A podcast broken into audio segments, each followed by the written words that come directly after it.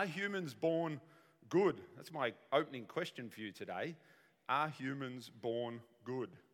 Try and ignore the dragon for a moment. I'll explain that in a minute. it's an interesting question, isn't it? It's a worldview question, it's a deep question. You know, everything that you believe about the world basically starts with this question Were you born good or were you born bad?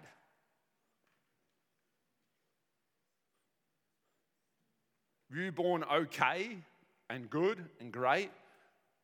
And something in this world has stuffed you up, somebody's oppressed you, somebody's done something against you that has maybe changed you a little bit or made life difficult for you? Or were you born bad? Were you born with something wrong with you? Were you born defected? That question will influence how you see the world, how you understand life, how you understand meaning, how you understand God, how you understand governments, how you understand friends, how you understand family. The Christian worldview tells us that we're born bad. But the worldview that we find in our culture out there generally tells us that we're born good. It's the Darwinian understanding of humanity. Darwin being the idea, or Darwinism being the idea of evolution and the survival of the fittest. If we're born good, as most of our secular culture tells us that we are, then what is idolized is not God, but self. You become the idol to be worshipped. You become the center of the universe. You become the person that's entitled, that has rights. If you're born good, then the self is God. And everything in this world, your friends, your family, the government, should all revolve around trying to make you happy. Because you're good.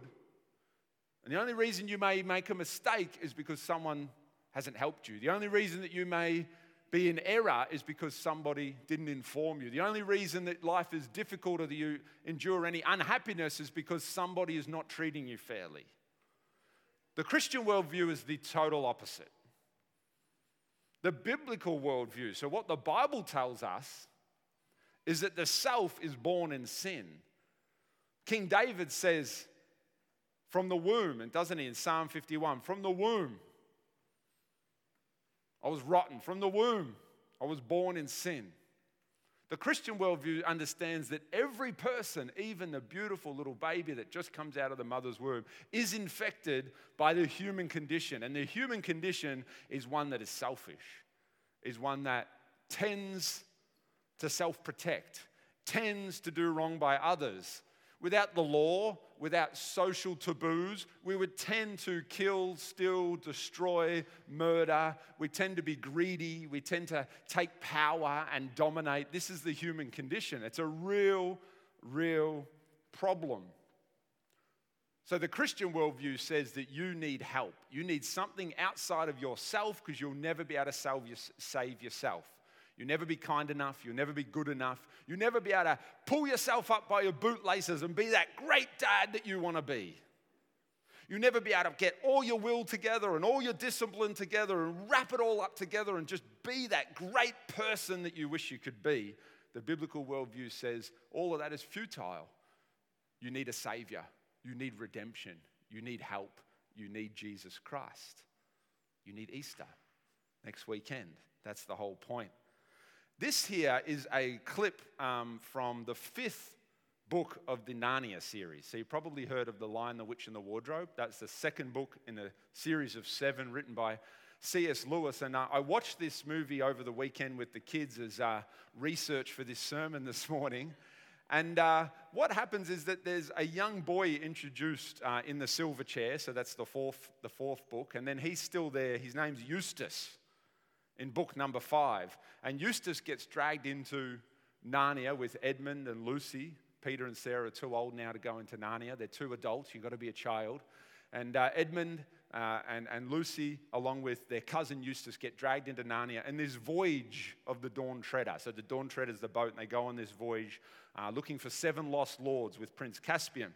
Anyway, the story is essentially about this young boy, Lucy, uh, Eustace, who's a brat. He's a complete brat. C.S. Lewis introduces him like this. In the first line of the Dawn of the Lord, tre- the, the, the dawn, the dawn, the voyage of the dawn treader, he introduces him like this. This is a problem when you try to speak while you're reading. there was a boy called Eustace Clarence Scrubb, and he almost deserved it. What a brilliant writer he is. He almost deserved to be scrubbed. He's this bratty, you think of the most bratty 15 year old, obstinate, difficult, knows everything, has no friends, that bratty little 15 year old kid. Anyway, they take him on this voyage and he ends up coming across this treasure. Now, everyone knows that treasure is enchanted in Narnia and there's always a dragon presiding over treasure, isn't there? Everyone knows that, right? Okay, I know, I know it's difficult because you're all adults, but try and use your imagination for a moment. Go back into your childhood when you used to be able to read novels and imagine things and didn't think that everything that was magical was demonic. It's just a story, okay? He turns into a dragon when he finds this tre- treasure. And this young boy at 15 years old becomes a dragon, but it transforms him. And C.S. Lewis brilliantly tells this story, which essentially is the transformation of Eustace Scrubb uh, from this dirty, bratty, obstinate little kid into something different. And we'll come back to that a little bit later.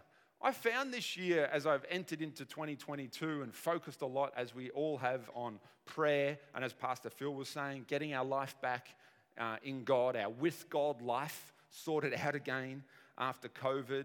I found that as I was digging back into prayer this year, that my awareness of sin, my awareness of selfishness, was probably more pronounced than, I, than I'd ever noticed. I can tell you that I've never murdered anyone. And if you're a good friend of mine, you probably believe that that's true. I've, I have not committed adultery, well, not yet, and God help me keep me on the straight and narrow because it's not difficult to fall into sin. I haven't really stolen anything big before. I mean, I stole a five bucks out of mum's purse, I think, when I was 11. And, you know, I haven't neglected my kids. I try really hard to raise them and, and do the right the right thing by them. I, mean, I'm a good person. I'm a good person generally. But you know what? Sometimes when I discipline my kids, my four children, I don't do it out of a 100% pure motive in order to train them through discipline. Sometimes I'm just frustrated and I'm angry, and there's a part of my motive to discipline that's just not right. It's sin. It's sin in me. You know, the other day I was sitting in a meeting and I interjected a little bit in the meeting because, you know, on most meetings I sit in, I'm the pastor or I'm the chairman or I have a lot of influence. And I interjected in this little conversation that was going on in the meeting because I knew a little bit about what I was what was being discussed. And I had a little bit of information and I wanted to share that information because I wanted to ultimately show that I knew more about the topic than maybe other people sitting in the room. That's selfishness. That's sin. I was at Bunnings the other day, about a month ago, and I returned some things to Bunnings. If you're all the dads out there, woo, Bunnings sausages, returning, shopping, going back, forth every Sunday, daddy's favorite, every Saturday, daddy's favorite shop, okay? So you know, understand the situation. Now, I was very casual and didn't really think through it. I had this bag of um, um, uh, grouting that I was using on my alfresco to put my tiles together, and, and I didn't need it and had been sitting there for about a month. Eventually, I got back to Bunnings, I took it in, I got my refund. I'm sitting in the car driving home, and I realized the girl had said to me, Has any of these been tampered with or used? And I just said, Nah, they're all fine. You know, here's the bag of them, give me my refund. I realized that I'd actually cut the top off one of these bottles of grout. So I had tampered with it, and they wouldn't be able to resell that. Have you ever been in this situation? So I'm driving home, I'm like, I don't want to turn around. I'm like, I should do it. I'm a good Christian boy. But I'm like, who cares? Like, God doesn't really care, and this is stupid, and I made a mistake. But because I've been going to a new depth in prayer, especially in this area of introspection and really reflecting on my thoughts and my motives and my conduct, I was like, you know what? It doesn't really matter if someone else would turn around. It doesn't really matter if I'm a good Christian boy. It doesn't really matter that I do all these lovely things to help the community. And in my list of good and bad, like my, surely my good is above my bad, one little thing isn't going to hurt. It doesn't really matter. Why? Because God convicted me as I'm driving in the car. It's not my mind, it's the Holy Spirit saying, Be righteous, be like Christ. Don't be like Caleb Nichols, the, the sinner.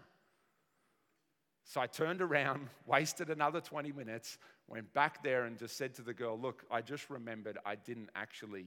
I didn't actually tell you the full truth. I did tamper with one of them. It, yeah, it's, it, it, you gave me a refund, which probably wasn't right. That's sin. See, we sit there and we think, well, I'm not the murderer. I'm not the horrible person. I'm not the secularist out there, you know, trying to push atheism on everyone. I'm a good person. I'm a good Christian. I'm a good person. I'm a good person. I'm a good person. Darwinianism. Darwin's idea of evolution is you're born good, and then it's culture that messes you up. It's families that mess you up. It's other people that mess you up. The Christian worldview is different. You're not a good person. I'm not okay. I need help. I need to go to the insides of my heart and let God have a little look in there and help me out if I want to be a follower of Jesus Christ. Because following Jesus requires not dealing with sin once at Easter when he died on the cross. Yes, I believe that. No, following Jesus requires picking up my cross every day and saying, I'm sorry, Lord God, I've fallen short of your glory again. Help me today to grow. Help me today not to be better be kinder. Again, that's a worldly idea. We're all born good, so just try a bit harder to be kind. That's not the Christian worldview. The Christian worldview is I can't be kind, but Christ in me can be joyous, can be full of love, can be kind, can even love an enemy. I can't do that, but Jesus in me. So I want to go into the place of prayer in order to become more like Christ. If you remember one thing today, I want you to remember this in the place of prayer, sin is there. In the place of prayer, sin is there. If you want to become like Jesus, your prayer times are going to bump into sin. You either push them aside and pretend they're not there and focus all on the grace. Yeah, come on, Martin Luther, just tell me I'm saved by grace. I'm saved by grace. Preach it, Martin. Preach it to me. I'm saved by grace. I'm saved by grace. You can either do that or you can get honest. You can let God, you know, God is trying to bring you to a place of self awareness.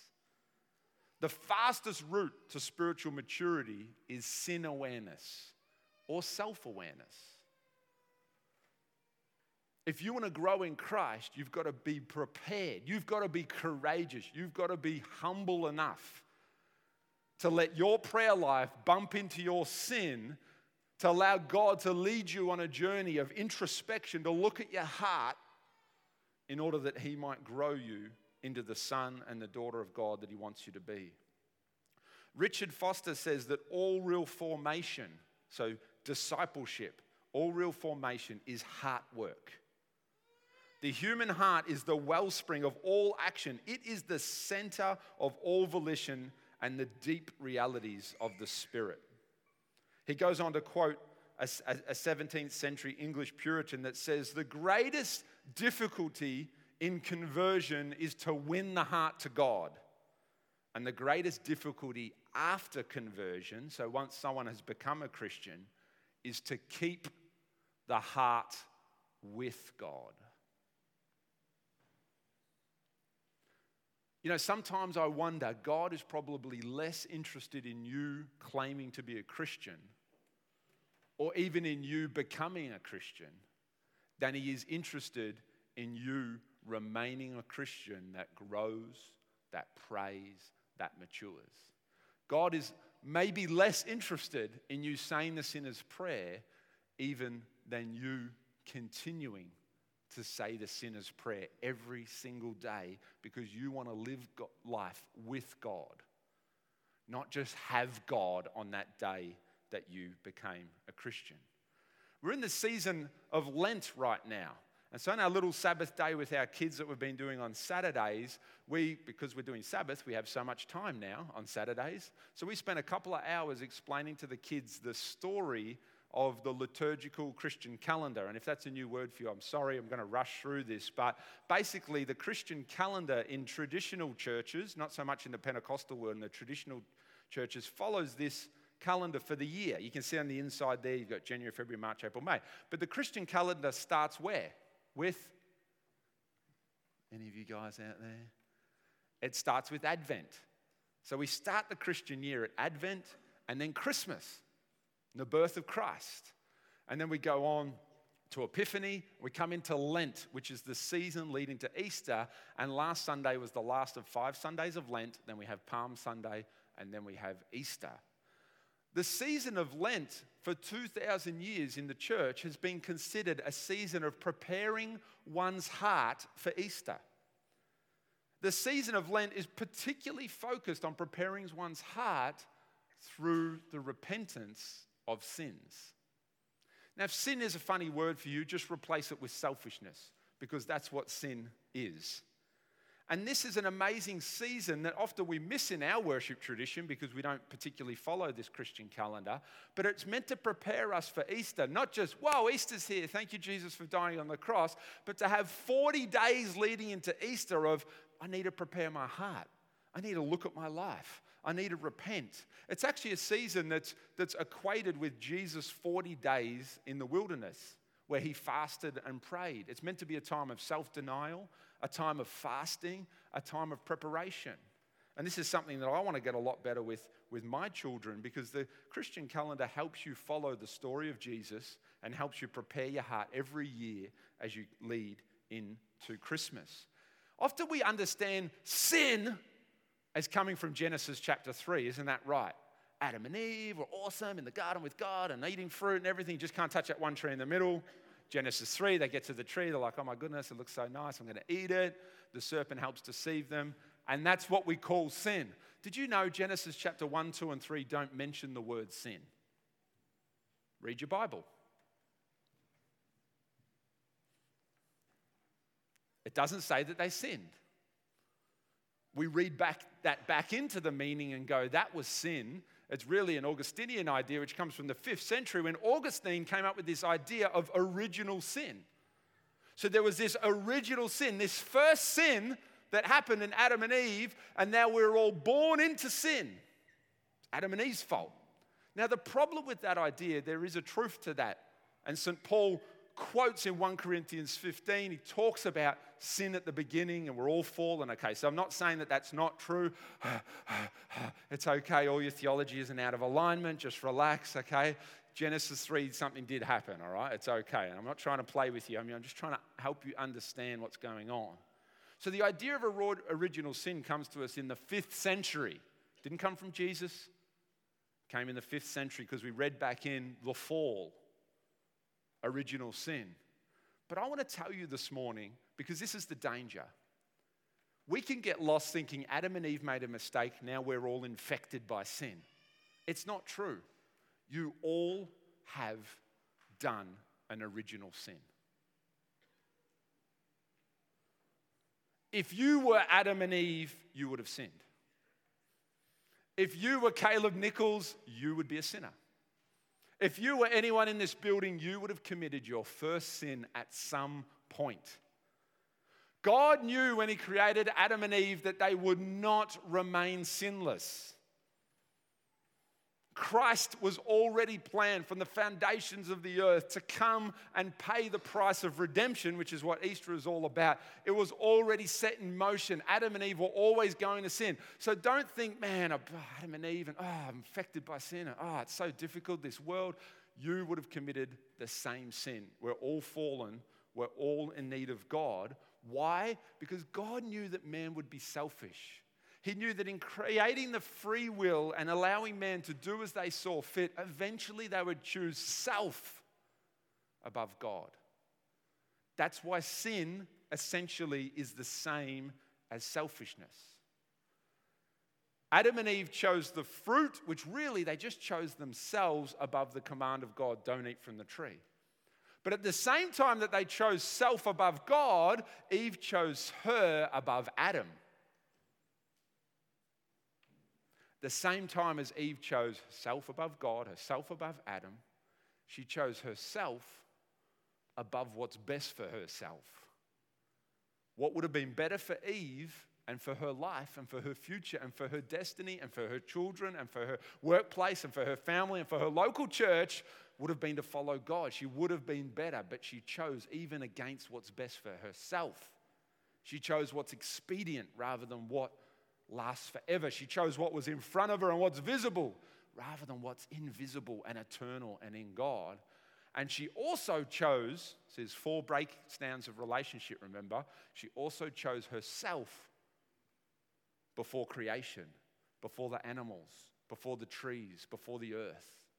You see, when sin entered the world, it broke the relationship between God and the human race, between the human race and, the, and each other. It broke the relationship between a human and themselves, their own heart. Now we're all infected with sin. And it also broke the relationship between man and the earth. That's why we struggle not to take from the earth and not to take too much and not to destroy the planet and not to destroy beautiful things that God has given us because sin infects not only humanity but it affects all of creation. Sin is selfish. You are selfish. The first time that I really noticed I was selfish, there's something wrong with me, so I was about 10 years old. I remember this. I was thinking through it during the week. What's the first time I really remember there was something wrong with me? I was angry. I was a really good kid, easy to raise. Man, I wish I had me as a son because I was pretty straightforward, okay? I was the typical Christian kid, didn't do too much wrong, didn't say too much. Andrew was there. He can, Andrew and Sue were there. They could tell you I was okay, wasn't I? Okay, okay, good, good, good. Uh, they've known me since I was about four. So I picked up mum's antique hairbrush. It was 50 years old, this hairbrush. I was angry, I was frustrated, I was 10. It was in front of me. I'd probably my parents had done something that annoyed me. You know those moments when you're like, I hate you, mum and dad. I got one of those last night from Jed. He's only four. I hate you, dad. It's because he tried to hit me and I moved and he punched the wall. So he was pretty frustrated. He's like, I hate you, and went to his room and cried. Felt horrible. See, I'm, I struggle. I struggle I picked up this brush and I just smashed it on the kitchen bench and this, it snapped in half. And I bawled my eyes out because I was so guilty of what I had done. The first time I realized I was a real sinner as an adult was when I was 18. I was doing a discipleship course that uh, we used to have in this church. It's been on hold uh, this year, Accelerate Discipleship. And uh, it was an amazing year, and God went so deep in my heart. And I really realized that year that, man, I'm not okay. I really need Jesus.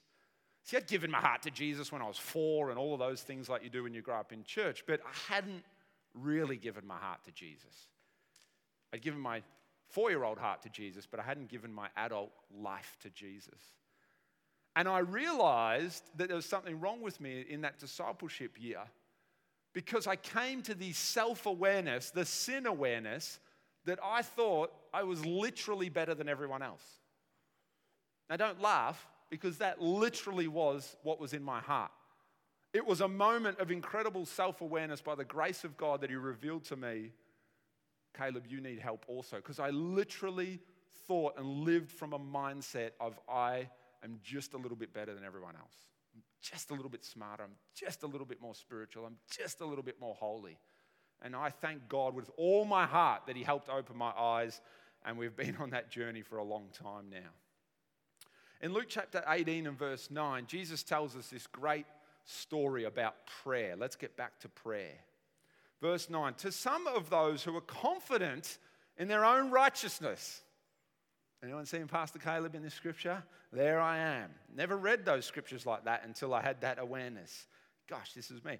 And look down at everyone else, Jesus told this parable. This is about prayer.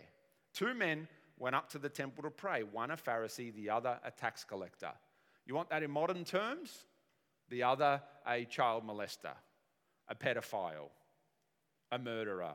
That's the, that, that was the level of a tax collector in those days, the worst of the worst. A Jewish tax collector who robbed his own people in order to be in with the Roman Empire.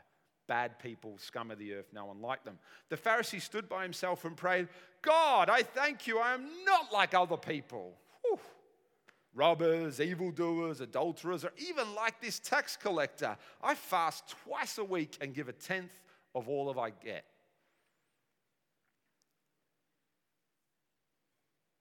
But the tax collector stood at a distance.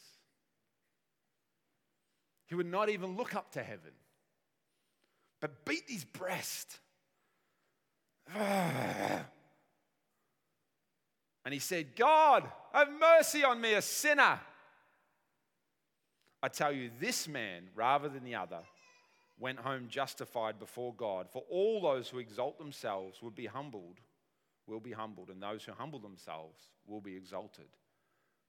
In the place of prayer, sin is there. Every time you go into prayer, there's an opportunity to humble yourself. Realize you're, inf- you're fallible. You tend to make mistakes. Your motives aren't right. There's sin and selfishness in you that you can't even see.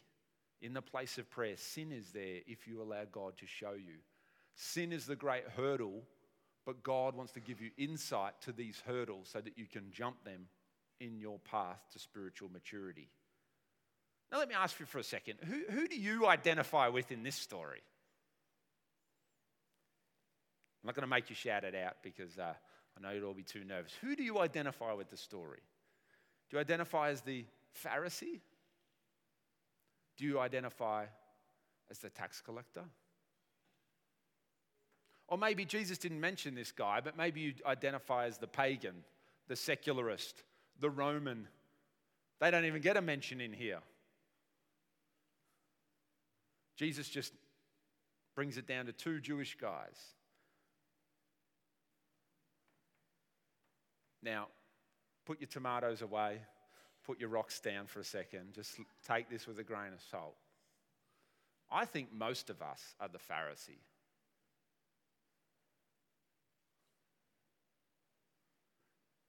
Because we're so saturated in Aussie culture, most of us probably want to jump to, well, I'm the sinner. I'm the oppressed one. I'm the downtrodden one. I'm the guy with the beanie and the tattoo sleeve who, you know, never gets a go in life. I'm this, of course, I'm the sinner. I'm the humble, mellow Christian, just trying my best, you know. It's hard. Even to go to church is hard because it's full of Pharisees. There's people out there who think they're awesome Christians, and I know I'm not awesome. I think most of us are the Pharisee. And maybe you're sitting here, maybe you're watching, maybe you're more the pagan, maybe you're not even sure about this Christian stuff. And that's a whole nother realm. That's a whole nother question. Why are most of us maybe like the Pharisee? Now, you go home, pray about it yourself, or I'll leave that to you. But maybe why some of us like the Pharisee? Because the Pharisees were the most passionate, most devout God-fearers in the New Testament. We often pitch them as the, oh, they're the people, you know, who'd wear a suit when you could just wear jeans. They're the people who are all, you know, hoity toity and pious when you can, you just be a cool Christian and be relatable and be authentic. So we don't like to think of ourselves as the Pharisee. But here's a reality check for you these were the most committed, God fearing people in the New Testament. They had committed their life to knowing God, loving God, praying, fasting, giving their tithes, and being the most honorable, righteous Christian you could possibly be. Does that change who you might be in the story a bit? Because I know some of you here are definitely in that category. I mean, in the, in the best possible sense. You're trying your heart out to follow God. I am. I'm definitely more susceptible to the Pharisee than to, the, to being the tax collector in this story. But the point of Jesus is that that's all great. But real prayer, real prayer, really finding the depths of God in your prayer life is not really found in the fact that you tithe. Don't get caught up on, I tithe, therefore I'm spiritual. It's important. I believe it's a great act of Christian maturity to be in a life group, to tithe to your church, to come on a Sunday to worship with the family of God. I believe they are very important signs of maturity in your walk with God. But maybe a greater sign of maturity is your ability to genuinely get on your knees, beat your chest, and authentically cry out to God, I'm a sinner. Please help me, Lord God. If you don't see yourself as a sinner, you won't go to the place of prayer. Why would you pray if you don't need help? Why would you call on God if you're okay? This is hard for us as modern Aussie people because the world tells you you're okay, you're born good, you're a good person. Prayer requires an introspection to look into your heart and realize that I need a Savior. Guess what? I've got great news for you. For 2,000 years, we have had many, many prayer gurus, contemplative prayer masters, a whole church history full of people who knew how to get to the depths of God. And one of their most incredible ways of praying that has come out of this 2,000 years of prayer tradition is called the prayer of examen. And I want to put this to you today, and we're going to finish on this, and then I want to take a moment to do this, and my encouragement is also to do this during the week. It's called the prayer of examen, and Christians have been doing this for 2,000 years. It opens our inner life, our soul. Your soul is your mind, your will, your emotions, all the stuff that goes on in here that no one else can see. It's where your anxiety is as well, it's where your mental health is as well. It's in your soul. The prayer of examen goes to your soul because what gives you anxiety? What gives you selfish motives? What makes you greedy? What makes you want to buy a whole bunch of stuff in order to feel good? It's your soul. It wants something, it needs to be fed. The prayer of examen takes your soul, but it takes it to God, not to online shopping, not to Netflix, not to your friend that loves to have a good gossip. It takes your soul to God and it allows God to examine it. Yes, the word examen, it's not a funny uh, word, although it's not a very common word, it means examine. It means examination. It means introspection. It means to have a deep look. If you think of it in the academic test, it's your teacher at school or your lecturer at university looking at your, your, your assignment, examining it, going into an, a, a test, an examination. The prayer of examen opens our inner life to divine examination and therefore transformation away from selfishness. It takes us to the heart deep into the heart. It takes us to the place like David cries out in Psalm 139 Search me, O God, and know my heart. Test me and know my thoughts. See, this is praying to God, see if there is any wicked way in me and lead me into the way everlasting. God wants to lead you to maturity. He wants to help you follow Jesus, but sin is the hurdle. But in the place of prayer, sin is there. Don't ignore it, embrace it. The prayer of examen embraces the fact that sin is there. Let's go back to Eustace for a moment. This selfish, bratish kid who probably we could all identify with. There's something wrong with us. We're fallen. We're a pain in the backside to people, even though I don't know you don't think you are. You are a pain in the backside to someone out there. For me, it's to my wife. No, no, I'm just kidding. I'm just kidding. Eustace turns into a dragon. Can we have the next slide?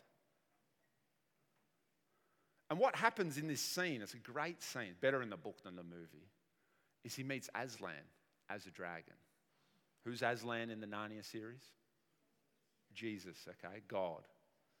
And he meets Aslan. You know what Eustace the dragon is trying to do? He's trying to claw the scales and his skin away. He's, he's dragon, dragonish life. He's trying to claw it off himself, but he can't. He doesn't want to be a dragon. He wants to return to being a boy. And the movie shows us this transformation from this bratty kid to this kind dragon that's helpful, that's humble. It'd be pretty humbling turning into a dragon for a few weeks, wouldn't it? But he can't transform himself. And even though he tries to scratch, he's bleeding as he tries to scratch away his scales, his sin, his dragonness. And Aslan comes along and roars into him. This is the prayer of examen. That Jesus is right there with you you're trying to claw away all the bad stuff. You're trying to ignore the poison of sin that's in you. But Jesus is there in the place of prayer. And he roars into Eustace. And Eustace transforms back into a boy. And he takes him.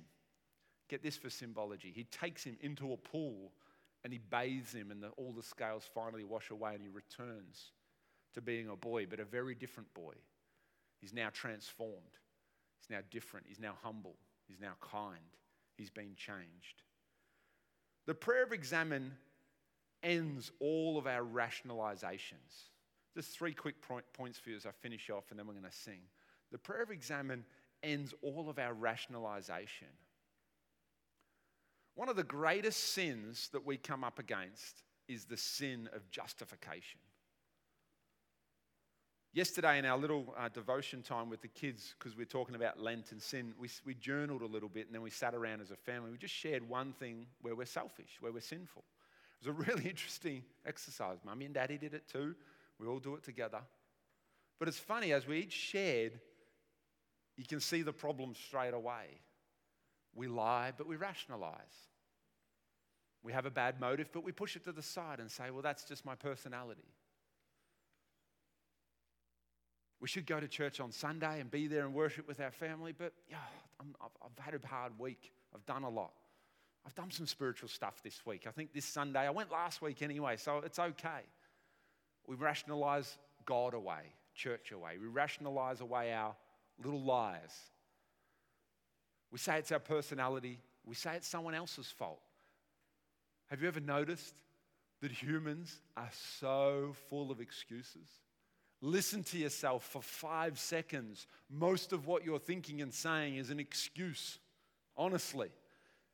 The prayer of examen takes you into the place of prayer and embraces the fact that, man, I justified there, I lied a bit there, I put myself first there. It takes you into this place, and God looks into your heart, but it's okay because he loves you and he's compassionate. He's more interested in your character and your growth than he, than he is interested in saying, ha ha, now I've got you in the corner with this prayer of examen from Pastor Caleb. I'm going to nail you to the wall. You are a sinner. He knew you would commit an original sin in your own life, for your own self, right from the beginning. The second one, the second point. The prayer of examen invites God into our selfishness. Do you know what the sin of Satan is? The Bible tells us the sin of Satan is pride. What is pride essentially? Selfishness. Pride has two, two faces. One face is the, you know, the arrogant person who talks too much, usually because they're insecure, and especially with men. So present this strong, arrogant, know it all front, but really on the inside, there's this total insecurity. I don't know who I am, I'm just a little boy. But that's pride, it's arrogance. But you know what the other side of pride is that probably is more of a struggle for some of us as Christians? It's the person that pulls away, that's passive, sits back, says, Well, I'm just an introvert. I don't have anything to say. Who am I? I'm just, you know, I'm just a nobody. It's the pride of self protection. But instead of coming out as arrogance, it comes out, of, out, of, out as passivity and retreat and pulling back. You think you're a team player, you think you're a good guy, you think you're just letting other people have a go, but really you lack courage and you hide behind the pride of quietness. You're like Adam, standing next to Eve as she falls into sin, but you won't say anything. The prayer of examen reveals our pride. Who's feeling super comfy right now in their chair? I tried to get you the most comfortable chairs possible for moments like this, so at least your bum feels okay while your heart feels guilty. But you know, I've really dug into this year, this year, and I can promise you, if you haven't done this before, this prayer of examen, Yes, it's a little uncomfortable, but nothing's that uncomfortable when the creator of the universe, your Father in heaven, is there with all his grace and compassion, just wanting to help you. The only reason we struggle is because of sin. It's not his problem, he loves us. I want to encourage you as well, just my third point, and then we're going to sing a little worship song. The prayer of examen deepens with a prayer journal. This is my prayer journal here. I know this might be a bit corny, it has Caleb on it, it was a gift remember that, Pastor Rod? I think it's from you and Elena. You gave that to me. This simple tool is so powerful. Just to have a prayer journal, and now I'm talking about this prayer of examen here, so I won't tell you about the rest of my prayer journal. But in this element of examen, you know what I do? I just write down my sin.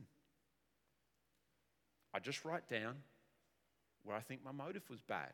I just write down how I went to Bunnings and I wasn't really honest. I just write down how I disciplined my kids and there was some anger in there. It wasn't really to help them and to train them in all righteousness. It was because I was a bit PO'd and I just wanted to send them to their room. It's not right. It's not healthy. It's not godly. And it's in me and it's a problem. But I can't deal with it, but He can deal with it. But writing it down expands you, it deepens you. And for more than just sin and introspection, I would deeply, and I'll talk about this tomorrow night when we do the coaching session. And unless you're a contemplative master that prays every day, you should be there for an hour to learn how to cultivate a daily prayer life. And this is one of the things that I'll talk about because to have a prayer journal, to note what God is saying, to note the scriptures that He's speaking, to be able to write down your sin, it brings it all together in a place where you don't only think it, you don't only pray it verbally, but you note it in black and white. So it becomes powerful right there on the page. You reflect. I ask a lot of questions in here. God, why did this person do this?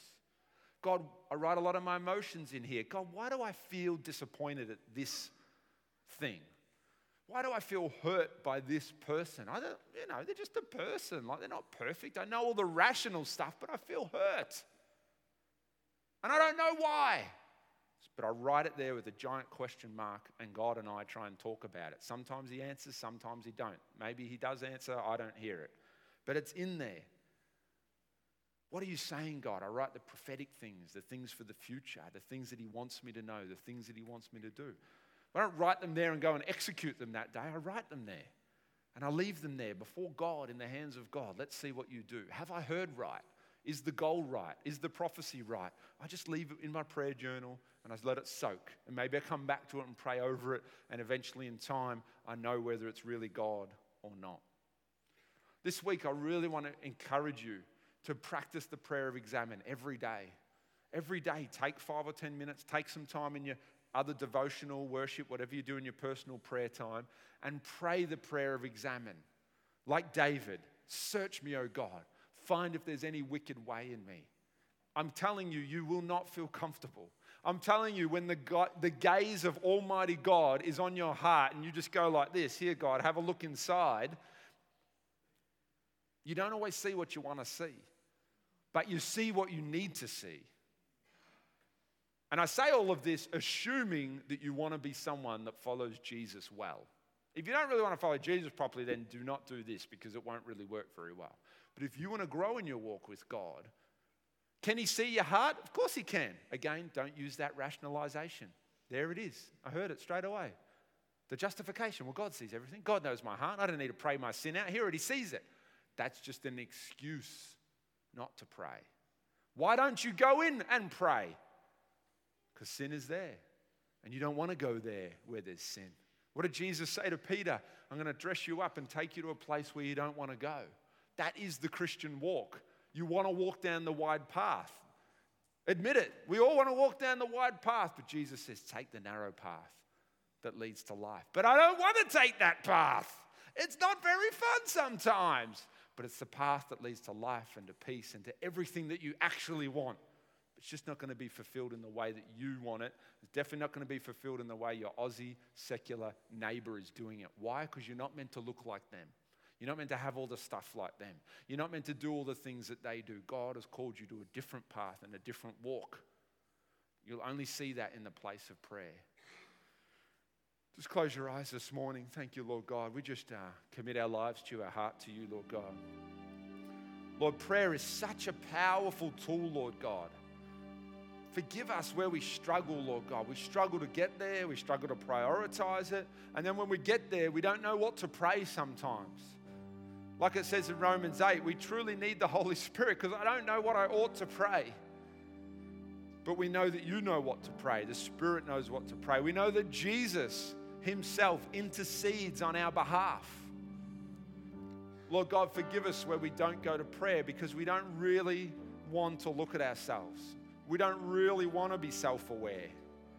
We don't really want to deal with sin to be really honest, some of our sin we kind of like. It kind of feels good sometimes. And we kind of rationalize why it's okay for it to feel good because we deserve it and we need it. And I've tried really hard. Lord, forgive us for all of these earthly excuses, Lord God.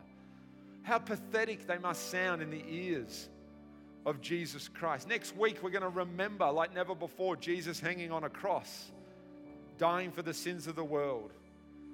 A sinless man dying for the sinful.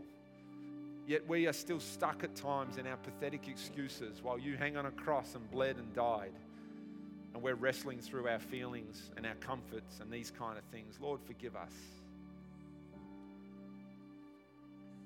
Encourage you just to set aside anything in your hands right now, your phone. Just set aside your thinking. Don't go to what's for lunch. Don't go to what am I doing this afternoon. I'm just going to take, want you to take, we've got five minutes. We're just going to take the last five minutes. I want you to practice the prayer of examen right now, which means you intentionally choose to open your heart up to God. The prayer of examen is an inward journey. It's not a journey up to heaven, it's a journey into your heart. I just want you to give it a little go now, and then we're going to do it during the week. Just open your heart by your own free will. And just let God begin to speak. Let the Holy Ghost speak to you. Look for the sin. Don't be afraid to let God show you the sin, the selfishness, the rationalizing, the pride. Don't worry, it's all there. It's in the person next to you as well. It just comes out a bit different for each of us, that's all. But it's the same sin. It's very boring to God. It's the same handful of sins that we all do. They all look a bit different, but they're all the same. And you might want to just note it, note it down, just note it, log it, pin it in your brain. What's he saying? It's okay if you're just starting with, yeah, I've done the Bunnings thing as well. It's okay. Just start small, start simple. I'm not asking you to go through your life and think of all the worst things you've done and no, no, no. Just, just what's one little thing God's bringing up right now? Thank you, Lord. Savior, I come, quiet my soul. Remember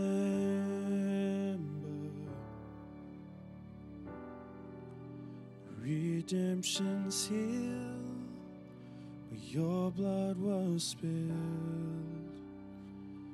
for my ransom. Everything I once held dear, I counted all as lost. Lead me to the cross where your love poured out. Bring me to my knees, Lord, I lay me down. Rid me of myself, I belong to you. Oh, lead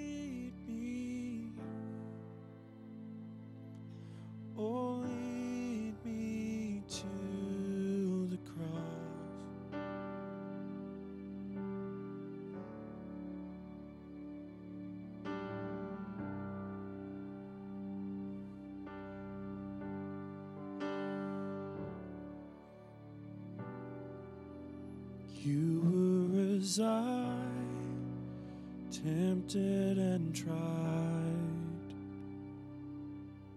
Human, the Word became flesh, bore my sin in death. Now you're risen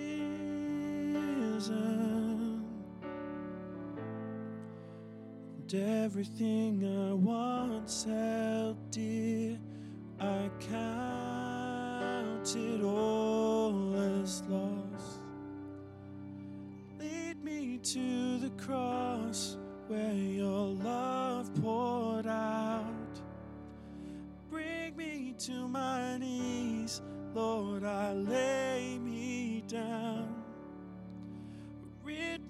of myself.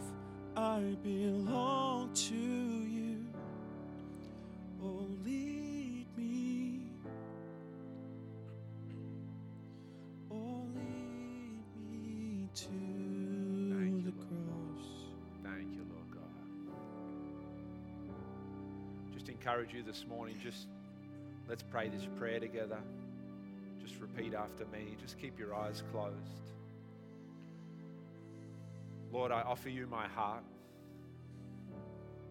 That's it. Just repeat after me. Lord, I offer you my heart. Lord, I re offer you my heart. It's always been yours. Help me to take the journey inward, to embrace my selfishness and allow you to transform me. I commit to your examination because it's a loving examination for the sake of my transformation and my spiritual growth. Amen. Lord, let the prayer of examen become something in our prayer toolkit that we use on a regular basis, even this week, Lord God. Pray that we don't forget, Lord God, but we apply what we've learned in this sermon, Lord God, and experience the incredible freedom that comes by praying the prayer of examen, by going on a journey of introspection into our own heart in order to find freedom. In your mighty name, amen. Amen. Encourage you with that. Thank you and have a great week. Thanks, Pastor Phil. Fantastic. It's awesome. where you going to close the service there, and uh, but please stay around, have some fellowship time together. But uh, also, just encourage you to keep, you know, take that on and practice that uh, um, prayer this week as well. And um, and again, life coaching is this up there on the the, uh, the, the live coaching session, not life coaching, live coaching session. Uh, and also, reminder of uh, Easter next week. Look, Please invite your friends along. It's a great opportunity to uh, uh, get them here as well. Anybody would like prayer? We'd, uh, we'd love, we the prayer team would love to pray with you. If you'd like someone just to stand with you and support you, and uh, maybe just something's going on, you'd write some prayer support. Please uh, come forward um, at the end, and we can we'll close off now. But if you, you feel free to uh, come forward, and or alternately fill out those connect cards, and uh, we can connect with you through the week. So, bless you. Have a great week.